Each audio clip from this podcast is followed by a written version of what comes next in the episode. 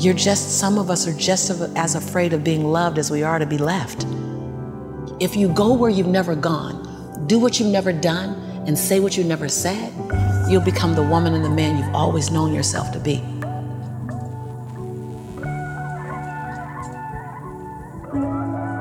Your job is to fill your own cup so it overflows. Then you can serve others. Lisa Nichols. Good morning, good evening, good afternoon, or whatever. Welcome back to another episode of Role Model. You've come to the right place. If you want to grow, on today's episode, the one and only Lisa Nichols steps by. I think she was featured here already several times. She is a incredible. She's an incredible speaker, author, and today's story or today's clip will be one of the most powerful and motivational speeches you've probably ever listened to. I remember when I listened to it the first time, I got goosebumps. She talks about her journey, she talks about the importance of believing in yourself, the importance of working on your limiting beliefs. Without further ado, here is Lisa Nichols. I'm on government assistance and I run out of money and I had to buy Pampers for Jelani. And I had $11.42 in the bank. And I remember wrapping my son in a towel for two days. I remember the second day, like you said, I had my, my hand on Jelani's stomach and I said, Don't worry, baby. Mommy will never be this broke or broken again. And that day, what shifted for me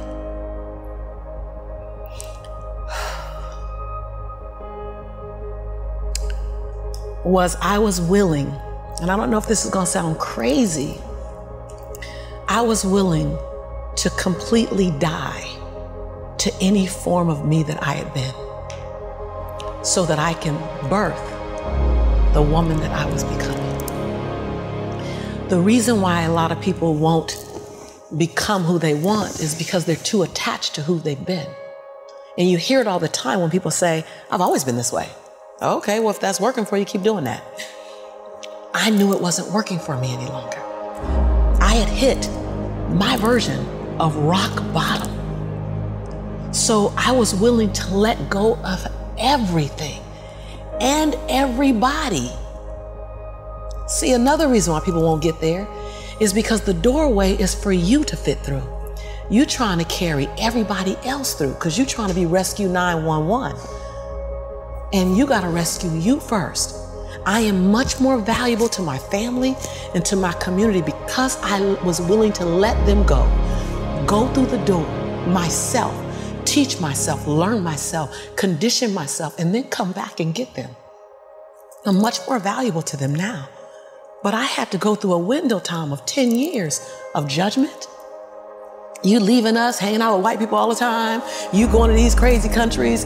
We, we don't know what you. I, I had to be willing to to allow my conviction to make me inconvenienced.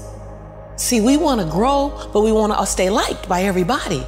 I was willing to be my own rescue at the risk of your approval.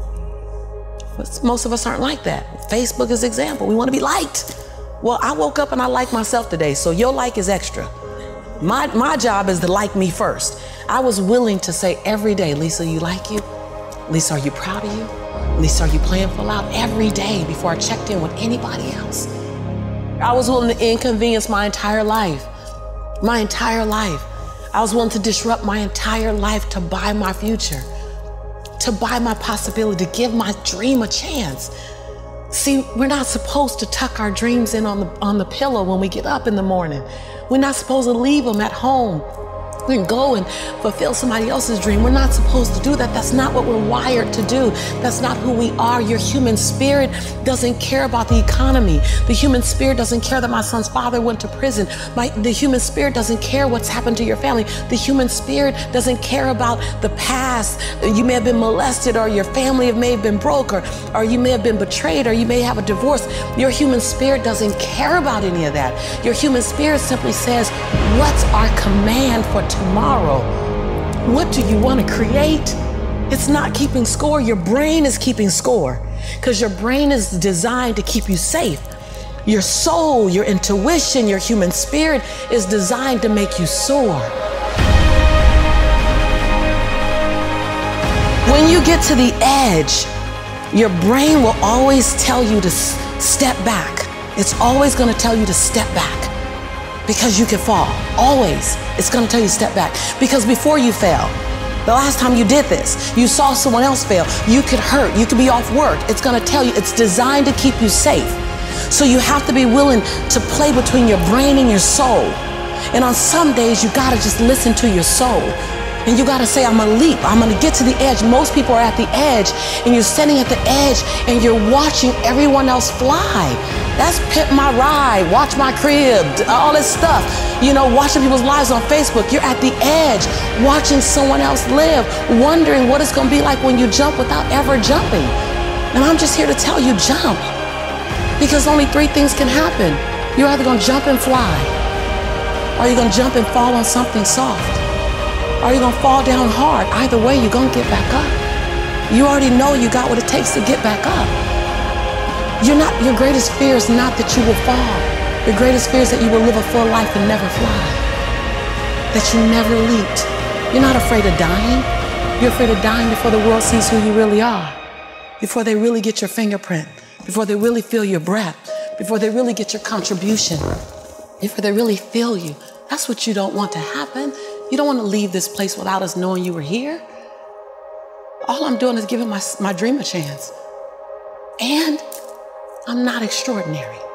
You don't get off the hook. You don't get to be let off the hook. I'm an ordinary woman who chooses every day to make one more extraordinary decision.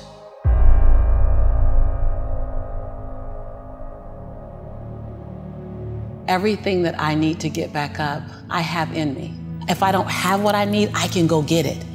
Once I figured that out, the world was my like playground. Like just, the question was just where do I go get it? Where do I, oh, I don't know about that. Where do I go get it? Right. And um, and I don't come from a learning background where I was a great student. I wasn't, you know, my highest grade in school was a C plus, and when I got a C plus, I did the happy dance, and um, and so I didn't have a background where studying was natural for me. Mm-hmm. But when I realized that if I go study something and I learn it I own it. It's mine now. Right. Man, it was crazy because all through school I struggled. I, the last time I took an English class, my English teacher told me I was the weakest writer she ever met in her entire life. Lovely. Yeah, lovely. And the same year I took a speech class, and my speech teacher, he said, quote unquote, Miss Nichols, I recommend you never speak in public, that you get a desk job. Oh. And so I That's mean. Yeah, it just it's just, you know, it was it was demotivated people, um, sad people, hurt people hurt, sad people make other people sad. Bottom line, don't take it personal. Hurt people hurt. See, most people want the convenience of transformation without the inconvenience of required yes. required for transformation. So my grandmother says, and I love to repeat this: your conviction, what you're passionate about, your conviction and your convenience don't live on the same block.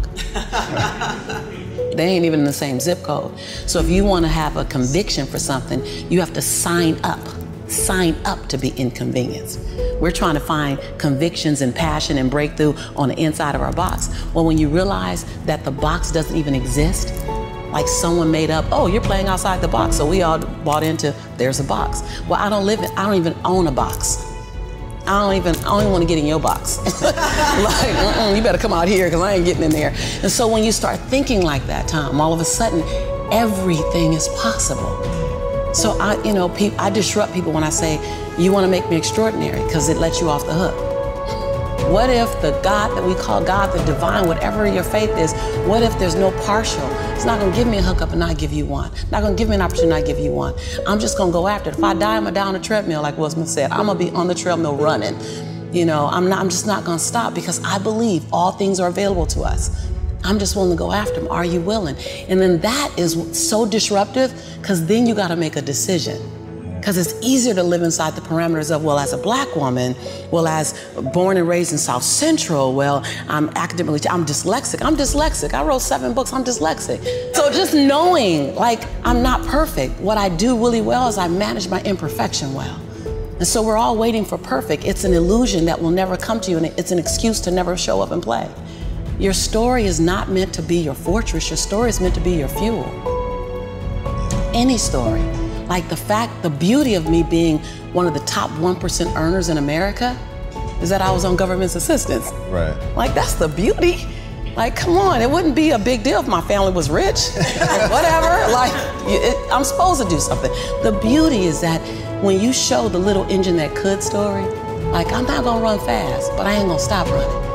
I might slow down and have to breathe and catch my breath, but I'm not stopping because I believe all things are available to all of us.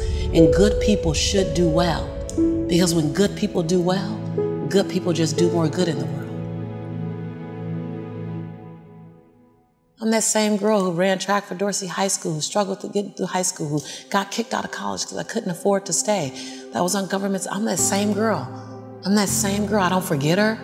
I'm also that same woman who runs a multi million dollar business. I'm also the same woman who has seven bestsellers. I own both of those. I own all of it. I don't shrink to my greatness and I don't live in my saga and my sorrow. If you can own your brilliance while owning your, your imperfections, if you can own your giant while owning your smallness, if you can live in duality, constant duality, the freedom will be earth shaking if you can live in that. See, either you don't want to be as great as you really are, and you're trying to dim your light so that others won't feel insecure about themselves in your presence.